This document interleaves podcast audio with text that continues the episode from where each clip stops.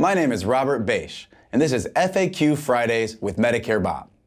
Over the next few weeks, I'm going to review with you what Medicare calls guaranteed issue rights. There are several, so stay tuned over the next few Fridays and I'll go over all of them. In this video, let's first start with what is a guaranteed issue?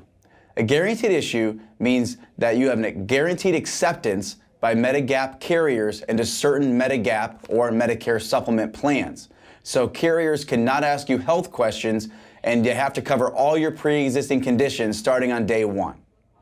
So you're automatically approved. That's what a guaranteed issue means.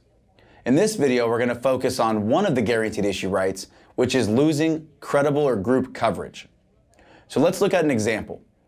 Let's say you turn 65 and instead of going with a Medicare supplement plan or a Medicare Advantage plan, since you were promised benefits for life, you just kept the group plan that you had when you were working and it rolled over and has been your secondary to Medicare since you were 65 years old.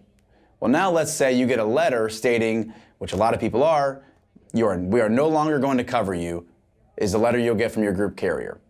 So you'll get a letter that says, as of this date, you're going to no longer be covered, so you're losing group coverage. Well, if you're losing group coverage, you have 63 days from basically the date you're notified or the date your coverage ends that you're automatically accepted into certain Medigap plans with every carrier. So the carrier is not allowed to ask you any health questions and they have to cover all your pre-existing conditions right off the bat. Now, if you have group coverage, that applies. It also applies to COBRA coverage.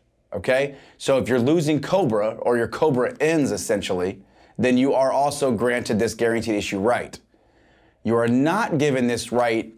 You can't go on to COBRA and then six months later decide that you want a supplement plan guaranteed issue, you know, through COBRA. You have to wait till you actually have you've exhausted your COBRA benefit. So it's really important that if you get that letter, because COBRA is never going to be, usually never as good as what you can get with a Medicare supplement. So it's really important that once you get that letter that your coverage is ending with group, you have 63 days to get a certain Medigap policies with every carrier and you're automatically approved. Again, stay tuned. Over the next few Fridays, I'll go over all of the guaranteed issue rights. But in this video, Summarize, if you have group coverage and you lose it, you're to have 63 days where you're automatically approved to get a Medicare supplement plan. Thanks for watching. This is Friday FAQ. Have a great day.